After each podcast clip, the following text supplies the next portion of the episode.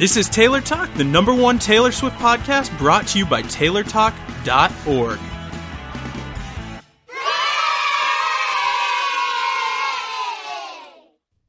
What's up, guys, and welcome to episode 163 of Taylor Talk, the Taylor Swift podcast. My name's Adam. I'm Diane. I'm Sammy. And I'm Steve. Hey, Steve. Yo. What's up, buddy? Hi. Hey, I'm finally clean. Ha! You I'm took a shower? Yeah. That's good. Good to hear. good to know. so, if you're a new listener, welcome. If uh, you've been listening for a while, welcome back. We have an interesting episode for you guys. We're experimenting with something new here. So, those that have been listening for a while know we kind of have a pretty strict structure we usually stick to. And uh, it consists of some news and calendar and stuff like that, and then a main discussion topic. Well, our main discussion is going to be made up of several items this time. We're just experimenting with it. So let us know if you like it. We're basically taking some goings on in Taylor's career and chatting about them. Pretty pretty straightforward, but a little bit different than what we normally do. So definitely give us feedback if you like it, if you hate it. You know, if you hate it, we don't have to do it twice. But if you like it, we'll do it again. Eh. Sounds good. No one cares. I'm just rambling. No one no one cares about what I have to say. No, we don't. Oh, I, I care, Adam. thanks, Steve. Glad You know someone what? does. From last week's episode, one thing is to me to be like, oh, I agree with you, Adam. And you were like waiting for that, and then it wasn't there. Oh. I wasn't there. But it was a good episode. That was, you guys had a great discussion of cleaned. Thanks, buddy. So, Sammy, what's been going on in uh, the world of Taylor news lately? Um, so the 1989 World Tour will be brought to Australia in November of 2015. She becomes the first female solo act to play back-to-back stadium tours in Australia. On November 28th, 2015, Taylor will be in Sydney. On December 5th, 2015, she'll play Brisbane. On December 7th, she'll play Adelaide, and on December 11th, she will play Melt. Tickets go on sale on December 12th, which is this Friday. Yes. Um, and Taylor filmed the Victoria's Secret fashion show in London this week. She sang Style and Blank Space, and she also invited a few fans from Tumblr to meet her before the show and gave them tickets to see the fashion show and to see her perform. Um, what That's else really cool. That's super. Yeah, cool. it is. I was like, I, I saw the photos of them meeting her, and I was like, how did that happen? And then I saw her post, and I was like, oh, that's so cute. um, and 1989 reached 2.5 million sales in the U.S. We- this week, and 3.4 million sales worldwide.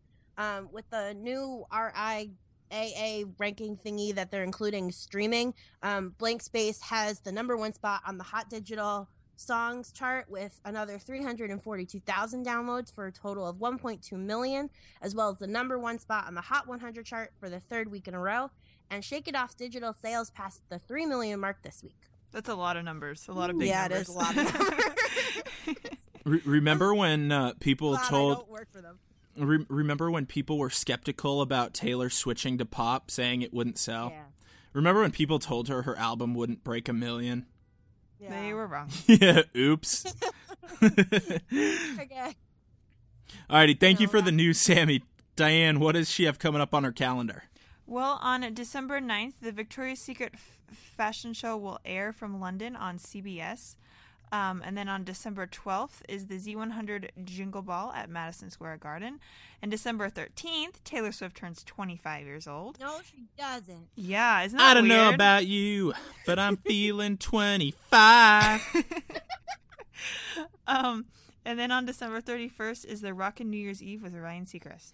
That's just the 13 backwards. It totally counts. True Mhm. story, bro. Taylor said it. If she said it, it has to be so. I know. I'm not disagreeing with you. Alrighty, so thank you, Diane, for the calendar. Hope everybody got those dates written down if you're interested in keeping up with what's going on with Taylor. So let's talk about some fun fun discussions, I guess. Some things that have been going on in the news. Something really interesting, at least I thought, is the fact that Scott Borchetta is going to be a mentor on American Idol. Scott Borchetta being the CEO of Taylor's record label. Now, I don't know why they're using the word mentor because isn't he replacing Randy Jackson as a judge? But, no, but Yeah, Randy was a judge. mentor the last year. Oh, he right. I was think retired from switched that judging. up a little bit, Sammy. they actually have had mentors. So last year, Randy did it, and actually the years, a couple years before that, um, Jimmy Iovine was actually, I think he was actually kind of like the first mentor of that, and I mean, he really had some success when he was the uh, mentor was Scott Phillips. And then it's kind of this last year was not that good with Randy. So I think they were looking for someone kind of more the power of Jimmy Iovine. Mm-hmm. So that he's not a judge; he's like a mentor, like Taylor was on The Voice. Yeah. Yeah. About the similar thing. Yep. All right. Same idea. I mean, he said, There's only one reason I'm doing this. American Idol has proven again and again that it can launch superstars. I believe that working with these young artists, the same way we work with new artists at the Big Machine label group, will help American or help the next American Idol be as prepared as possible to continue the tradition of creating new superstars. So I'm sure at least some people are probably wondering, like, why is this relevant to Taylor and trying to figure that out. I know even Sammy, you texted me and you're like, um, how does this connect to Taylor? Yeah, Yeah. I mean, I mean, obviously she was on The Voice, but you know, The Voice, the the winner of The Voice, if they're on the country label, um, they get signed to Big Machine anyway. So it's kind of like Scott has like a monopoly on music, I, music talent shows now. Well, But- that's where that's that's where it gets he's doing it. interesting. That's where it gets interesting, Sammy, because technically the voice gets signed to Universal Music Group, which right, is partnered with Big Machine. They do the distribution for Big Machine, right. right? So the voice we always knew was connected to Big Machine, and when Taylor served as a mentor on it, we're all like, "Oh yeah, that makes sense, right?" Right. Now, when this was first announced, before I started reading and researching on it, I found it fascinating because we've always talked about Fox not liking Big Machine because they have the ACAs, and we've had a discussion in the past about how Big Machine artists never ever win ACAs, yet somehow American idols like Carrie Underwood and Scotty McCreery come up taking a million ACAs home. Right? I, I, I don't even think a Big Machine artist won an ACA until like 2012. And then 2013, of course, um, Tim McGraw, Taylor Swift, Keith Urban got Highway Don't Care. They got an award for that. But otherwise, Taylor, the doesn't even have an ACA. artist or whatever it was. Sorry? And Taylor got the international artist of the year or whatever that silly one was. Was that ACAs? Yeah, it was. Oh, weird. But here's the interesting thing. So we always thought, at least I always thought, like, wait, Fox doesn't like Big Machine Records, and that's why they always give Taylor the shaft on the awards. And I was just doing some digging and discovered that in 2010, American Idol shifted. They used to have a deal with Sony slash BMG where the winner of American Idol, like Carrie Underwood and all those older winners, got signed to Sony slash BMG. Mm-hmm. In 2010, they made a switch and they have a deal where the winner now gets signed to Universal Mu- Music Group, just like The Voice. Okay, so Oh. they have both shows, which is kind of insane. Isn't that interesting? Yeah. So I just thought it was really fascinating because I'm curious to see like if Taylor makes an appearance on American Idol now that there is this sort of I it's just still fascinating to me because I always looked at the two shows as being rivals. Mm-hmm. And then Scott Borchetta appears on this where Taylor was on The Voice and I'm like, "Wait a sec. What's going on?" It blew my mind until I looked into the actual business behind it and realized any winner from either of the shows gets signed to Universal anyway. Well, Adam, there was also some uh, bad blood back in 2010 too, um, and that was when Taylor performed Nicks, and it, um, you know, people were very critical of it. Mm-hmm. Uh, Scott kind of came to her rescue on that, uh, but his quote was kind of uh, it says she speaks directly to her fans and they speak directly but this is not american idol this is not a competition of getting up and seeing who can sing the highest note this is about a true artist a true writer a true communicator it's not about technically perfect performance That's really interesting. So Yeah, Scott it is. Borchetta was kind of against American Idol and what it was. So I mean, now maybe he just sort of sees the potential in the exposure these artists initially get, and is like, "Hey, we need to develop them." Well, and it's worked out well for what they've done so far with The Voice. So another show that's very successful that, you know, it's not that maybe it's a, kind of a competitor, but it's the same sort of premise. You know, they can they make big stars too. So hey, should do both. Yeah, I thought it was kind of cool, but I mean, I guess the question then that remains is if there is now a country artist that wins, which again, American Idol has a history of country artists winning, like Carrie Underwood and Scotty McCreery. So, will the American Idol country singers now be signed to Big Machine or one of Big Machine's labels under the Big Machine label group? Isn't that what they said was going to happen? They're signed to Universal Music Group, but Universal Music Group and Big Machine, I don't Are think different. are the same company. Universal No, distributes for- for Big Machine. So they're so they're like I'm- partners, Yeah. but not the same company. Yeah, but on The Voice, like uh, RaeLynn and um, Cassadee Pope and Dan- Danielle and- Bradbury. and Danielle Bradbury, they all specifically went to Big Machine, um, and they're like, you know.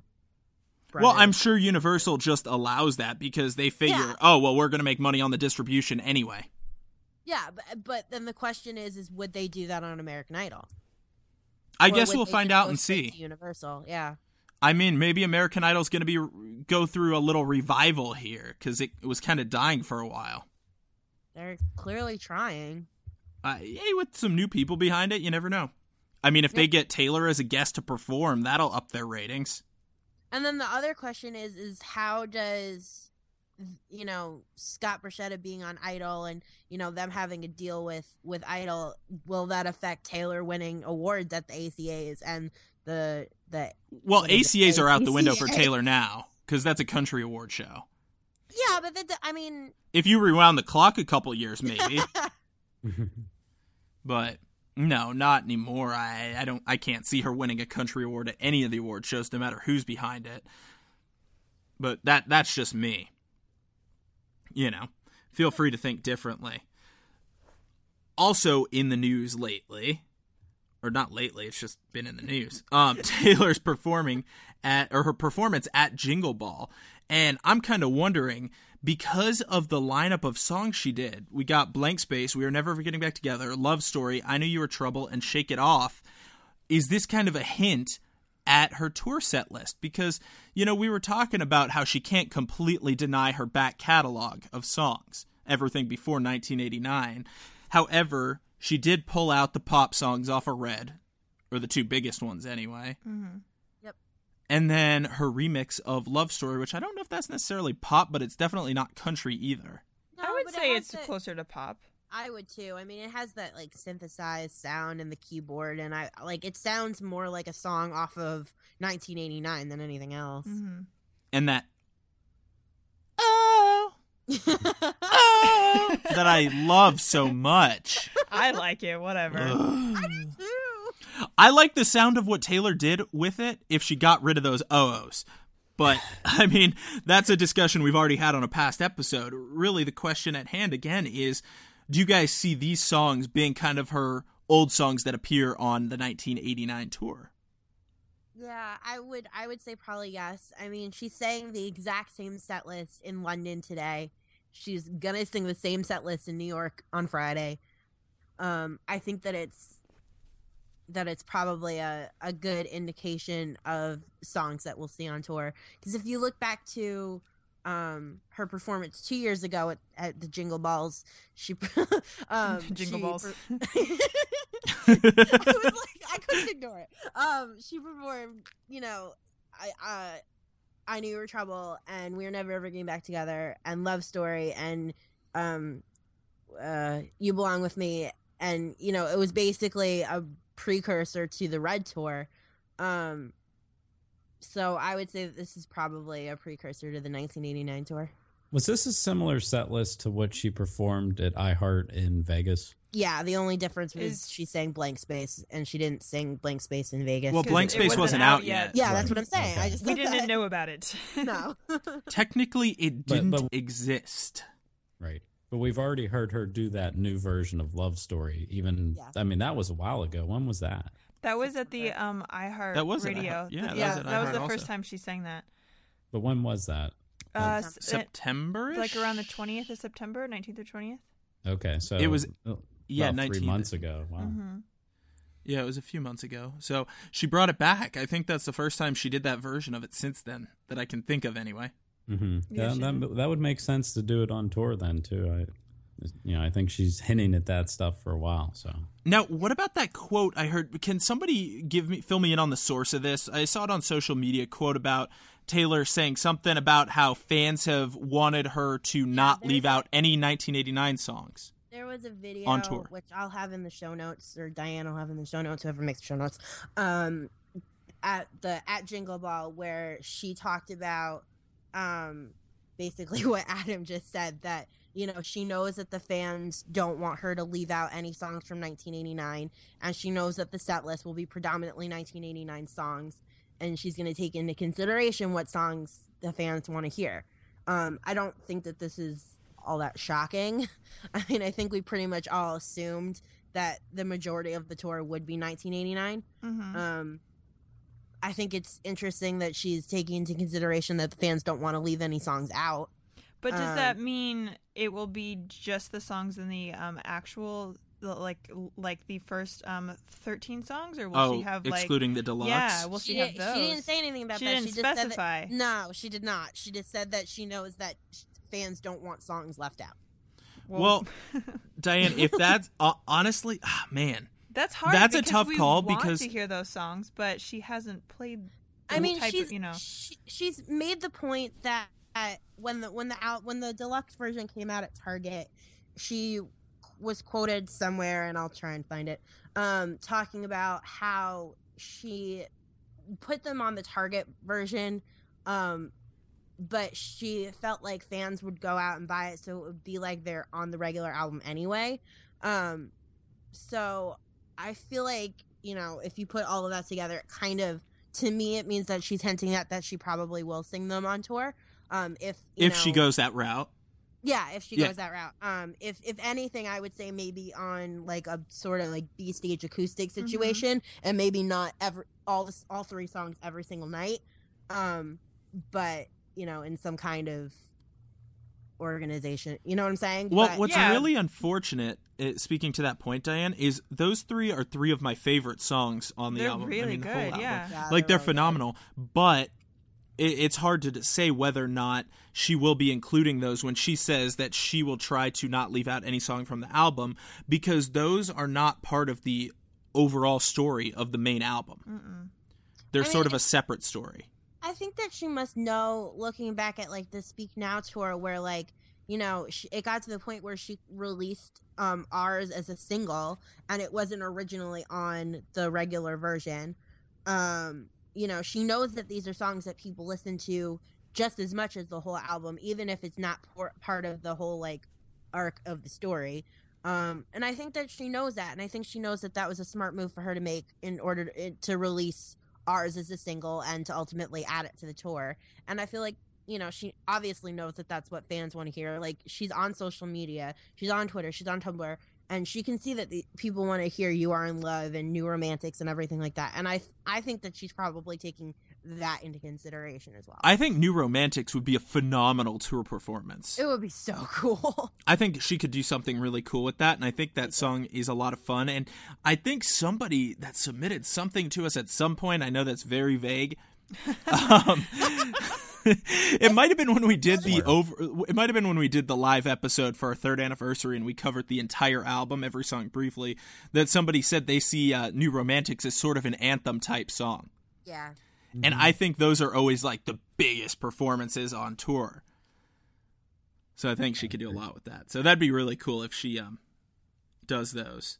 Yeah, and I think looking at how she's chosen to perform Love Story is also probably a good indication of how she might choose to incorporate older songs. I mean, obviously, We Are Never Ever Getting Back Together and I Knew You Were Trouble are pretty, you know, pretty much the same vocal performance and I would say probably visual performance.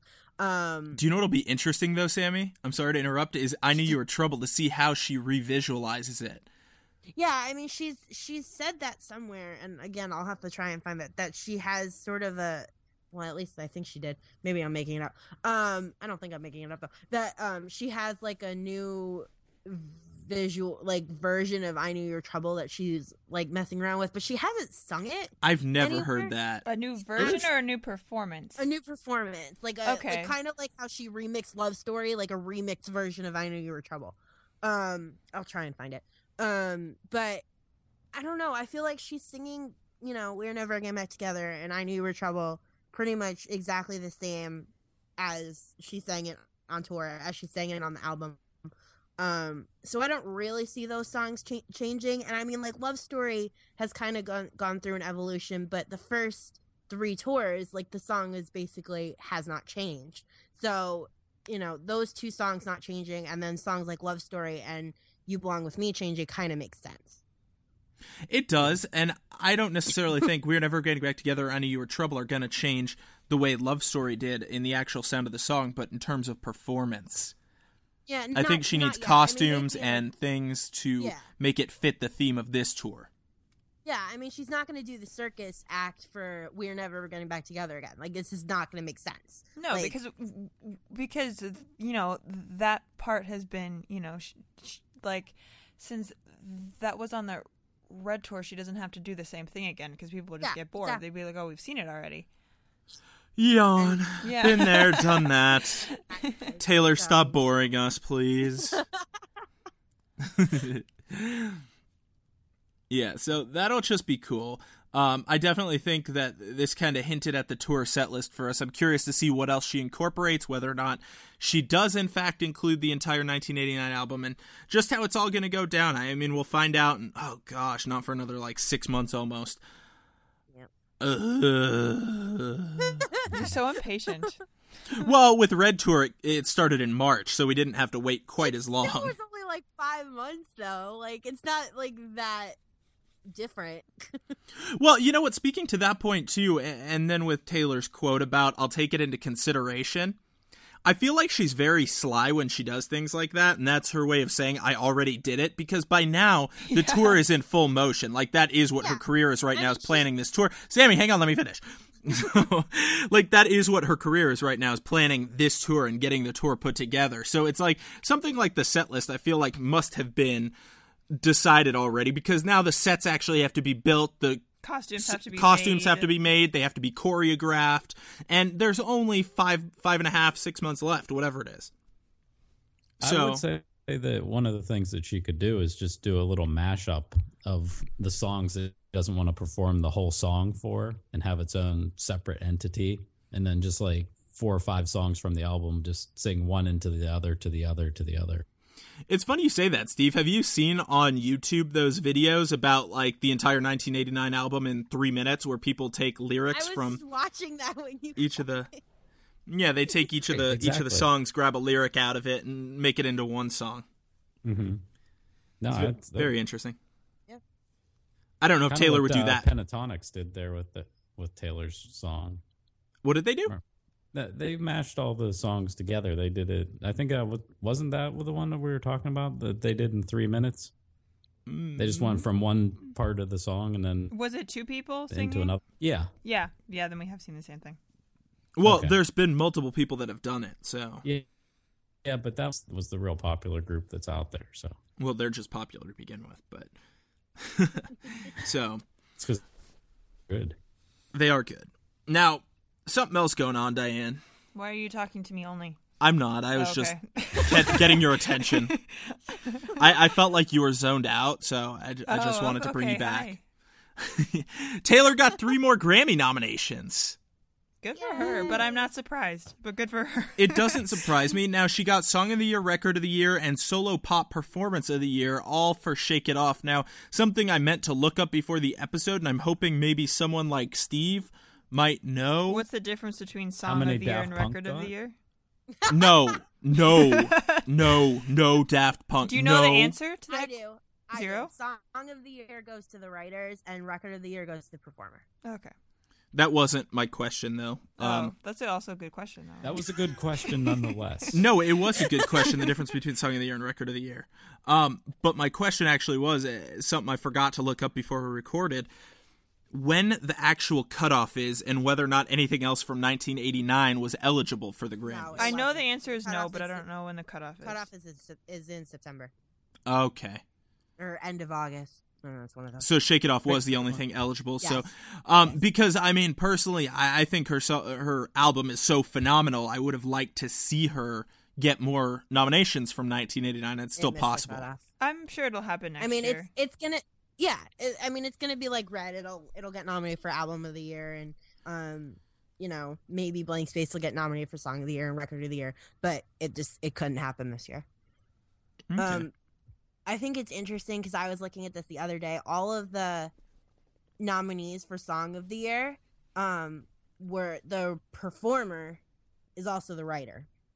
oh, really? That's interesting. Which one is that? Song of the year. Fascinating. I don't know. I mean, I'm sure that that was not on purpose, but I think it was just a good year for singer songwriters that, you know, all of them happened to perform their own music. hmm Well, that's a good quality to have, and something we've all always admired about Taylor is writing her own music. And um, in fact, she even talks about that in our next little discussion here. Her Billboard Woman of the Year article has finally come out. Gosh, Taylor, you're boring me again. Woman of the Year again? Do Jeez. something different. I know. Why don't you win a different award already? Woman of the decade. Bore She's the only artist to do that, though. To To do win it that twice. twice. Yeah. Sh- She is. Thank you, Steve. I was being sarcastic when I was yawning at Taylor. this article was pretty amazing, though. It was. I don't know if it was quite in the same league as the Rolling Stone article that like told us everything about 1989 before we knew about anything with to do with but I mean, 1989. like, if if the Rolling Stone article came out now, like, it wouldn't be as amazing. Like, I think it was just because we knew nothing that it just seemed like it. You know what I'm saying? so much song titles. Ah! Yeah, like Yeah, we so didn't have any of information. that information. But if they like started talking about, you know, her working on Out of the Woods now, we'd be like, yeah, okay. Yeah, but this is a lot of her life kind of stuff in this article. That's what really makes it fun. Yeah.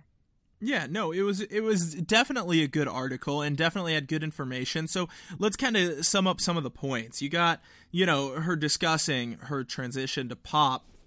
And this I kind of alluded to earlier in the episode when she said, Everyone in and out of the music business kept telling me that my opinion and my viewpoint was naive and overly optimistic, even my own label. But when we got those first day numbers in, all of a sudden, I didn't look so naive anymore. So, like, like I said, I alluded to that earlier in the episode when we were talking about her sales count because people, even her own label, telling her, you know, that she couldn't do it. She's like, um, yes, I can.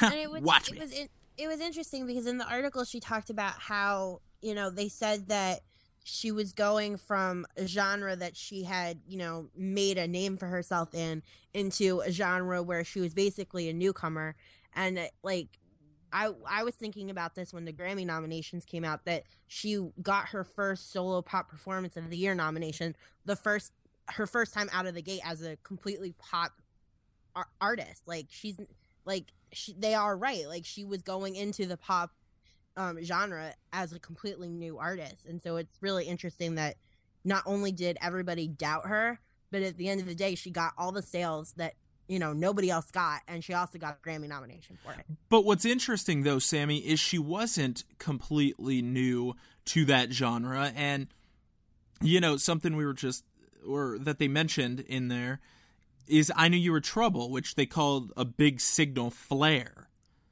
Taylor toyed around with pop first to see if it would work and see if her fans would follow her to pop. I mean, No, she's know, no dummy. but- She tested it first before going a full album in pop.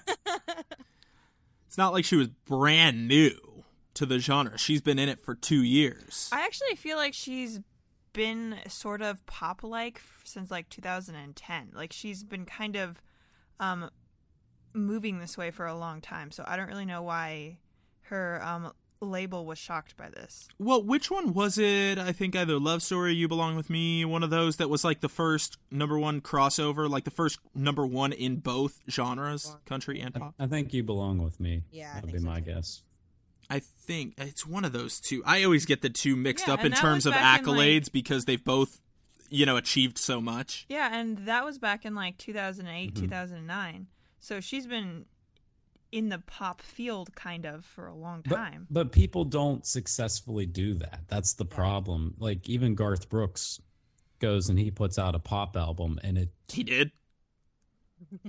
totally fl- yeah. I guess that's your point. but, but that's my point is she was going to you know because a lot of the music industry and the people that work there they see the trends they understand out of the music industry that you don't see on the surface and everything that taylor was wanting to do was really kind of against all conventional wisdom but there's mm-hmm. only one person that could pull that off and that was taylor and she proved it mm-hmm. Booyah, music industry. the same music industry told her she would only sell like 600,000 albums. Oops. That's why you got to follow your dreams. Yep. Regardless if you have nobody following you other than yourself, go for it. And your fans. So, you know, another thing she responded to in the article that I thought was very fascinating was um, the critics of Welcome to New York, who are basically saying it doesn't accurately represent it. She lives in this glitzy part of New York, and, you know, yada, yada, yada. She's celebrity. That's not the real New York. Well, that's partly true, though. It is Right? partly true. However, her response, the way she just in general responds to criticism is just the way she, she just it's almost like she accepts it and is like, "Yeah, you're right," but then punches them and shuts them up Yeah. with something else. And in this case, she said to take a song and try to apply it to every situation everyone is going through economically, politically, in an entire metropolitan area is asking a little much of a piece of music. That's true because that can, because one song cannot be all those things. Like she just has to pick one thing and make a you know and have that be the song. You can't have one song do all that. Well, what she does with her music, according to her, I believe, is tries to capture a single emotion, a moment in time. She's not trying to be the voice of every person in New York. She's trying to be the voice of herself in a moment in time with an emotion that she's feeling. Yes. I mean, I don't. I think it's kind of ridiculous that you know people are questioning her like perspective on New York when there's like a bajillion other songs about New York that are just as like hopeful and optimistic as hers and no one has ever questioned them. Like I don't really understand why her particular view on New York is being questioned. Does that does that make sense? I think questioning Taylor has become a game. Yeah. It's like That's- everyone's that's exa- hobby. Like, what exactly can we do to Well, hey. poke holes in po- poke holes it's like in her? it's not about a boy. Let's question it. Right. Well, but even you if know it what? was. she has the right people backing her. I mean, there was uh, in USA Today, uh, Billy Joel, who is a New York native. You know, he he pretty much said, "Hey, you snoots, let her in." You know, Yeah. he has if if he if he gives the thumbs up to Taylor Swift in New York City, I'm for it too. Were you not for it before? I missed that. Uh, maybe I was borderline, and that pushed me over the edge. There. Sammy, a small known fact about Steve is he on, he he only does this show um for personal reasons. Like he doesn't actually like Taylor. He just does it for his own ego. I, I, I like to have an unbiased opinion on on something. I mean, Yeah. you talk about good New York songs. Billy Joel's uh, "New York State of Mind" is right up there with "Welcome to New York." What are Swifties listening to? Billy Joel. I do. I, I actually do You like Billy. Joel. I like he's Billy classic. Joel. He's a cool guy. now, the article also talked a little bit about um, her working with Max Martin, and a quote I pulled out that I thought was kind of cool is is you know Taylor said Max knew that I wanted to make an album, not a collection of songs that sound like they're recorded in different studios by different people. So he volunteered to record pretty much all the vocals. He'd volunteer and not ask for anything. And the more he did that, the more I realized he deserved credit for that. That's what makes him feel to me like a co executive producer. Now, that's in regards to him becoming a co executive producer. But beyond that, I mean, I personally think that's where a huge. Uh, a huge part of that cohesive sound of the entire album comes from is the fact that it's the same people because and that's actually really cool that somebody with the credentials of Max Martin didn't have an ego where he'd be like, "Oh, you want to write this one with someone else? Well, have fun with it then. Go find your own recording studio." I- Yeah. I think what's interesting in that that little bit of the article it talks about him not wanting to do interviews. That So- too. Yeah, supposedly he doesn't do them. Oh, So I guess for him, it's not um, about the fame; it's just about the songs, right? right. Just about the music. But but would since he doesn't do the interviews, it's kind of people make up what they want, and that's kind of what causes a lot of that, too. Though. Well, based on this though, based on him simply volunteering to record the tracks that he didn't even write with her, um, I mean, he seems like a pretty cool guy in my eyes. What does that mean? He pretty much recorded all the vocals. Is, so is his voice in the background of every song? I don't think that means he sang. I think that means he he did the actual recording, like the studio it, yeah. work. Oh, gotcha. He, Okay. mixed, he Sorry. mixed it all together to make it sound like a song. Oh, okay. Yes. But if he ever decides to do his first interview, you know where he should do that. Taylor talk. Taylor Talk, the Taylor Swift podcast. Max Martin on working with Taylor Swift. Could you imagine? Oh, An ex- Exclusive interview with exclusive Max first Martin. interview. Exclusive We can first dream. interview. We should just try it. Just send him an email, Adam. You want me to send him an email? Do you have his it. email address for me? No, but I think that might be a little hard to track down. We'll, we'll, we'll give it a try though. Okay. We'll see. Just Google search Max Martin email. You know what's funny is I think that's how we get so many emails to Taylor Talk. Taylor, oh my gosh, I love you so much. You're my favorite artist ever. People probably just email like they type they Google email Taylor Swift, and because on our website we have a part where it says email. And we have lots of parts where it says Taylor Swift. They the search together. engine joins that together for email Taylor Swift. or call And- Taylor Swift, which explains all of her voicemails. Oh my gosh, call Taylor. Let Let's Google it. Google on air right now on Taylor Talk. Not that this is on topic right now, but just because you brought it up, let's Google search Taylor Swift phone number. Call the real Taylor Swift on speaker. That is Answers on us. Yahoo. Oh, there we are. TaylorTalk.org. We're like halfway down the page. Oh, we're like the third. There's some YouTube videos. You don't come up when it says e- email Taylor Swift though. Huh. Well, we sure do for call or for phone number at least. Sammy, if that's the- contact Taylor Swift, contact Taylor Swift. You're the fifth one down. Oh, hey, check us out. That's unfortunate. Hey, FYI to everybody listening, if you email Taylor Talk, guess who reads it? No, Adam. This guy, and that's it. These people know, but it's just the random stranger people that are on the internet do not know about our podcast. That's the problem. The random peeps random on people. Google. Yep. Alrighty. So how about that billboard article? How What about do you want to talk about next? There's some good stuff in here we didn't cover yet. Advice to young artists. Taylor says, You're going to have thousands of decisions to make that will shape the public's perception of you. Let those decisions be your decisions.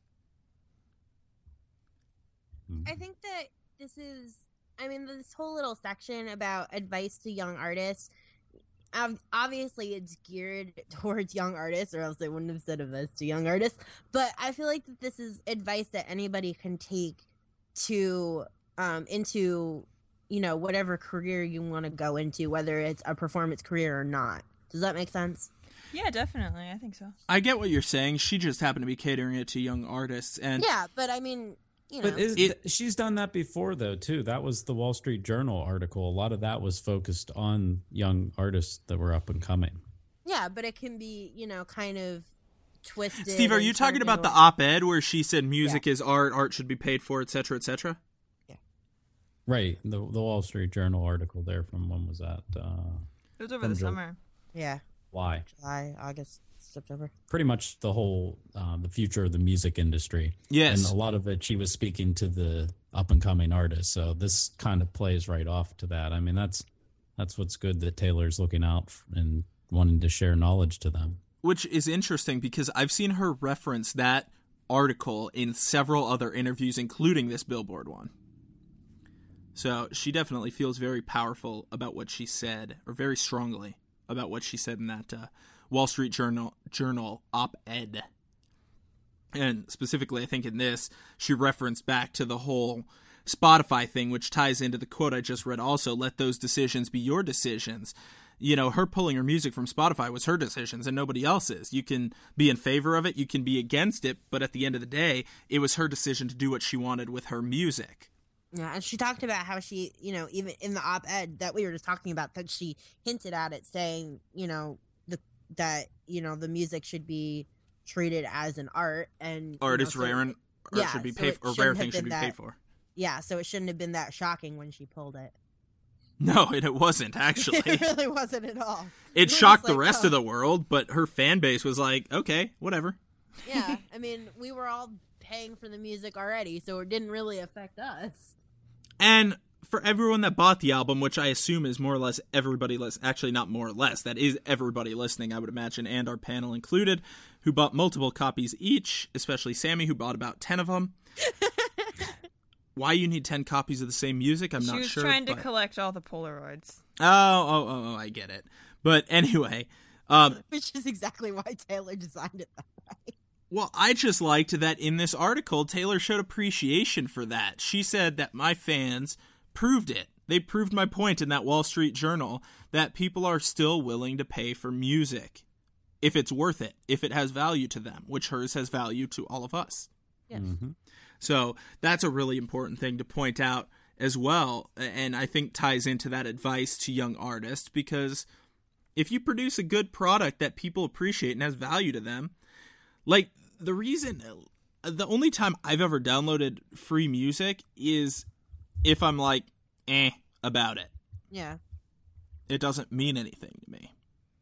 So I think that's a fair point. And then finally, on her songwriting, this is, in my opinion at least, the most powerful quote in the entire article, where Taylor said, I wouldn't be a singer if I weren't a songwriter.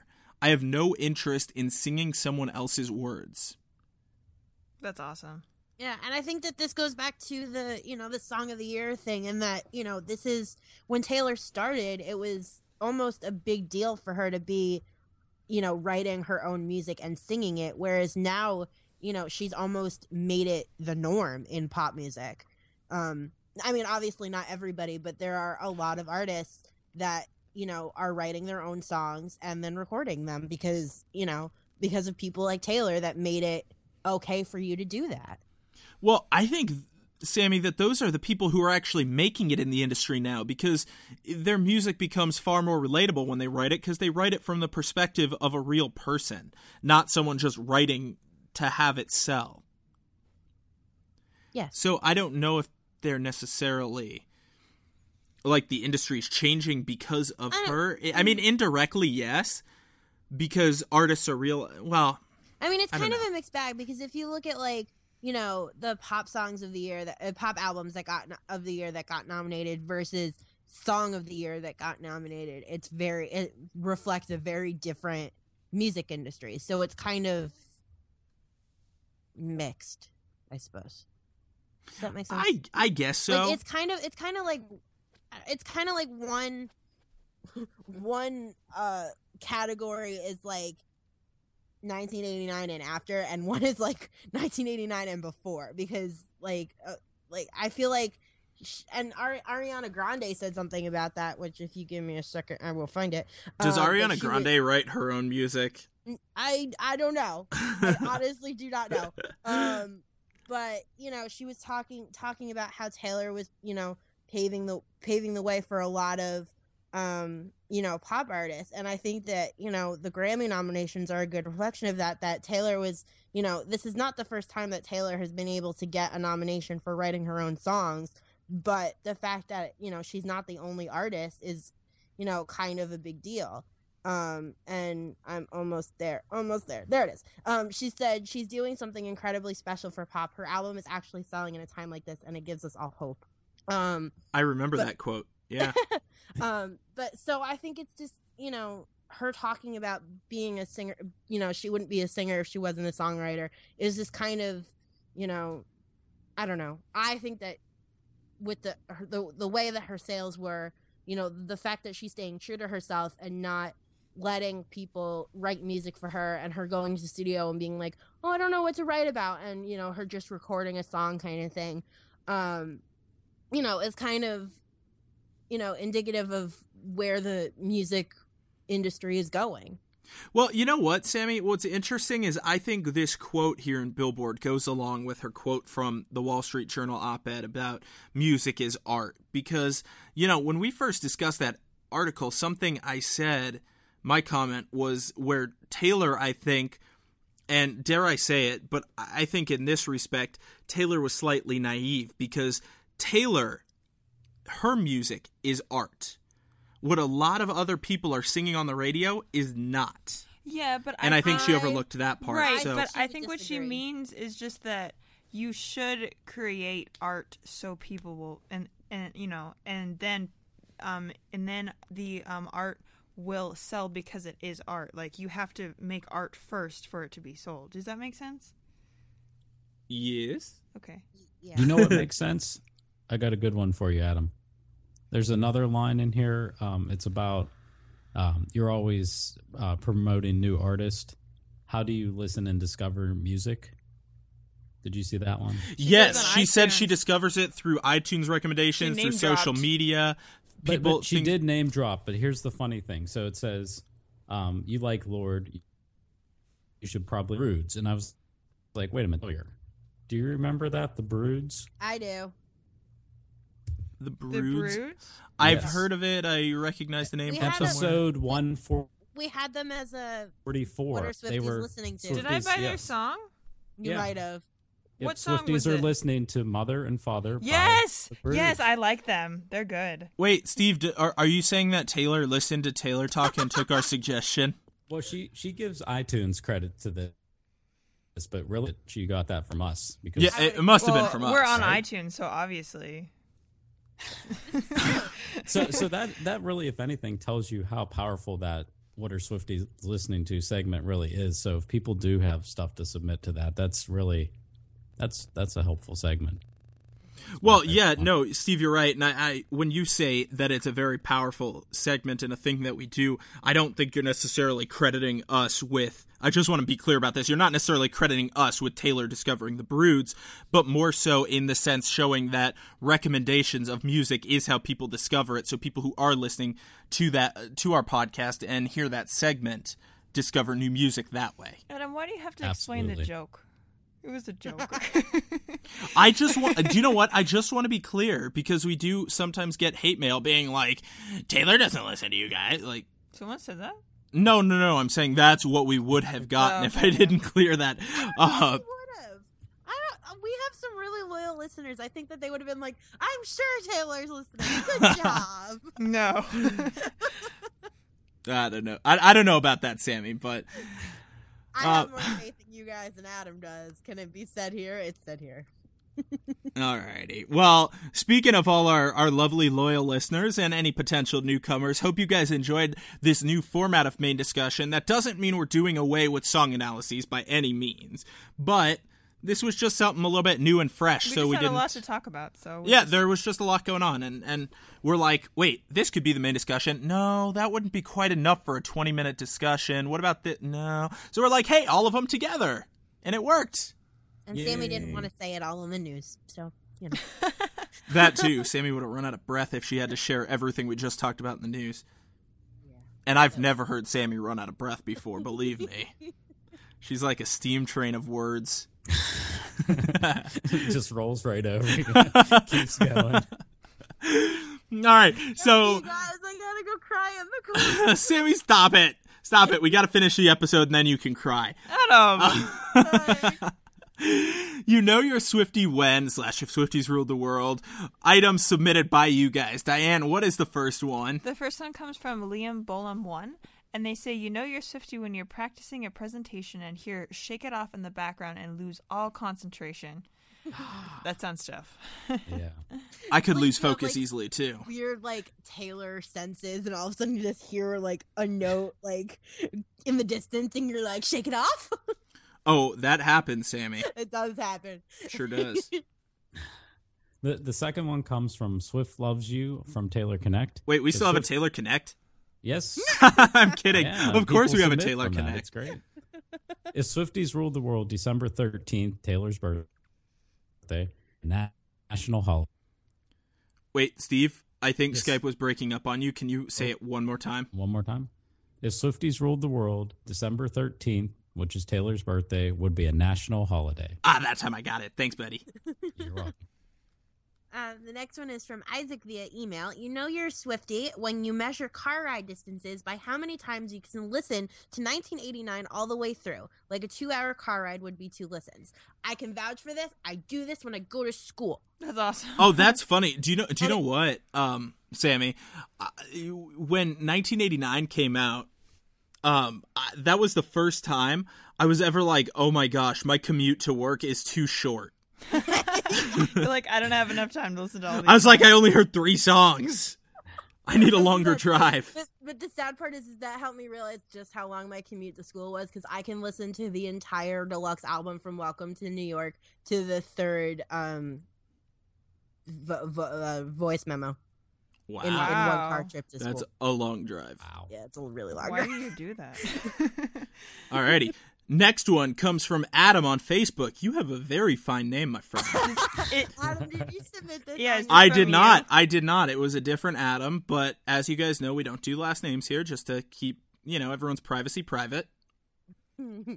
But Adam on Facebook said, "You know you're Swifty when you write a whole research paper on Taylor and her music." I've done that before. I was going to say, isn't that more or less what we do on this podcast? this is like a research talk discussion Basically. on Taylor and her it yeah. Um, this next one comes from Roger via email, and he says, "You know you're Swifty when on the 1989 tour you are going to see Taylor perform for the 13th time. Woo. That's so fun." That's special. really fun. Uh, the next one comes from Red T Swift 13 uh, via email. You know you're a Swifty when you get teary eyed when Taylor gives her speech of, for the Award of Excellence at the AMAs. Yeah. That was a good speech. Yeah, it was a really good speech. Sniffling Adam, I already there. cried this episode. You can't cry anymore. Oh, sorry. Crying band. Um, you know you're a Swifty when your grandma saves magazines so she can give them to you because Taylor's on them. That's from Sarah via Facebook. That's so How nice. funny. That is a very nice thing to do. What a nice grandma. All right, and finally, Gabrielle on Facebook said, "You know you're Swifty when you win the Taylor Swift Award at your young adults group end of the year party." Did they make that award for you? Because it's I really really hope they did. I really hope they did. You know Taylor deserves awards when her fans get awards. For being Taylor. you know you're a Taylor Swift when you're big enough that your fans get awards you too. You know you're a Taylor Swift when. yes. Alrighty, thank you for everyone who sent those in. Keep them coming for future episodes. You guys know how to contact us, taylortalk.org slash contact. There's a ton of different ways you can reach out to us. Next up, what are Swifties listening to? A segment we were talking about earlier where we help introduce everybody to new music submitted by you guys. So Annie emailed us and said Swifties are listening to The Hanging Tree by Jennifer Lawrence.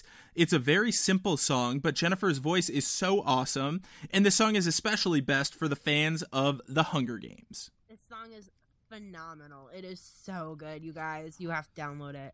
I I'm actually really that she glad actually was singing.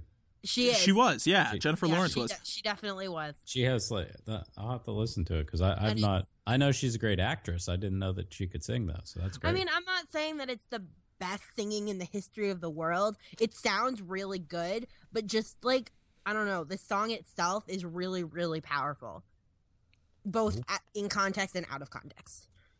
Well, I'm glad that Annie submitted that because I actually didn't know that there was some sort of studio recording of it. I thought it was just in the movie because it was in the book. No, no, no. Um, it's almost in the top ten. Like it's like a big deal. But like when I heard it, like I, I didn't think that because the soundtrack that it's on, it's on the like the orchestration soundtrack. It's not on the actual like the one with Lorde on it. Um, so I was like, oh, I'm never gonna get to hear it. But then I played it on iTunes, and it's actually Jennifer Lawrence singing, and I was very excited. Cool. Yeah. So yes, It- you should It's download. cool. So check it out. I mean, in my opinion, the lyrics are a little bit morbid, but Well, well, it's a morbid story. Like, what do you expect? in context, the morbid lyrics make sense. Out of context, it's just a really powerful song. thank you for the clarification, Sammy. You're welcome. And thank you, Annie, for the suggestion. Hope everybody goes and checks out Jennifer Lawrence's song now. One last segment before we go, something we haven't done in quite a while because we don't get a lot of submissions for this segment. It's called What Would Taylor Do? Kevin emailed us and asked, What would Taylor do if she had a concert where the audience was only male Swifties? Ooh. She probably wouldn't do anything. Yeah, I don't think She'd be like, reaction would be any different. she, she would be like, Score, I totally have my pick. Adam! I've got lots of blank spaces tonight. oh God. I joke, I joke, of course, uh, but I do think she would just give the same performance she always gave. She'd probably know. laugh later, like, "Oh, that was interesting." She'd be like, "How how did that happen?" I, I don't think it would ever happen, but it would be interesting to see her reaction if she gets on stage and is like, uh, wait a sec. She's like, "Well, I've never seen this before." And, and like, you know how when she walks out on stage for the first time, you hear, woo! You would hear like, yeah! and she'd be like, wait a sec, are we having an earthquake right now? yeah, that that's like some sort of war cry or something. that would be funny. That would be funny. But that's an interesting question, Kevin. And, and the perspective of male Swifties is always great. And I love the recent influx of male Swifties to our community. I, I think it's definitely a growing segment. Because, Steve, you'll remember quite a while ago, episode 54, more than 100 episodes ago, when we did an all guys episode and we discussed what it's like being a male in a predominantly female fandom Right. And now it's I I mean it's still more heavily female than male, but definitely starting to balance us out. I mean, even if you just look at our submissions that we got for this episode, we have Liam, we have Isaac, Adam, and Roger. Four out of the eight, half of the submissions came from guys. yeah. Oh, and Kevin, what would Taylor do? So, um, I, I just, you know, it, I, I can't say that it's feasible that it would be all male Swifties, but I definitely think she's going to start looking into a crowd and seeing different faces than what she used to. I would agree. I Wow. agree. So, thanks for asking that question, Kevin. It was very fascinating question. If you're curious about that All Guys episode, it's still a great episode. That's at taylortalk.org slash episode 54. You can check that out and stream it there. It's no longer on iTunes um, because it's so darn old, but it is on the website. You can check it out. Pretty cool. So, thank you everybody for listening to this week's episode of Taylor Talk. Remember, the quickest way to get new episodes is to go to that nice little iTunes button that says subscribe. If you hit that button, iTunes will download every new episode for you as it comes out. It's a great way to keep up. Otherwise, they come out every single Monday and you can download it manually, but that seems like a lot of work when you can just hit the subscribe button, if you ask me. So, that's just my opinion. Throwing it out there. if you want to give us any sort of feedback for the show, any submissions, any general feedback, let us know how we're doing. You can, of course, find ways to contact us at taylortalk.org slash contact. You can email us, voicemail us, Facebook us, tweet us, whatever you want to do. There's lots of ways you can reach out to us. They're all at taylortalk.org slash contact. And of course, if you want to give us feedback and share your feedback with the rest of the world, taylortalk.org slash iTunes. You can leave us a review, let us know how we're doing. Um, critique us, tell us what we're doing good, tell us what you'd like to see more of, tell us what we're doing wrong so we can improve. We're doing our best to make the show as great as possible for you guys. So that feedback is very appreciated. Again, that link is taylortalk.org slash iTunes. Now, wrapping it up for episode 163, it's time to say goodbye to all of you guys. For 163, this has been Adam Diane. Sammy. And Steve. saying have a great week, guys. We'll see you all next time. Bye bye. Bye. Bye. Steve, are you going to say bye? I did I did try to say bye. Oh, Bye. It, it must have broken up. Do it again. okay, there's no Steve. All right, bye. This podcast is not directly affiliated with Taylor Swift.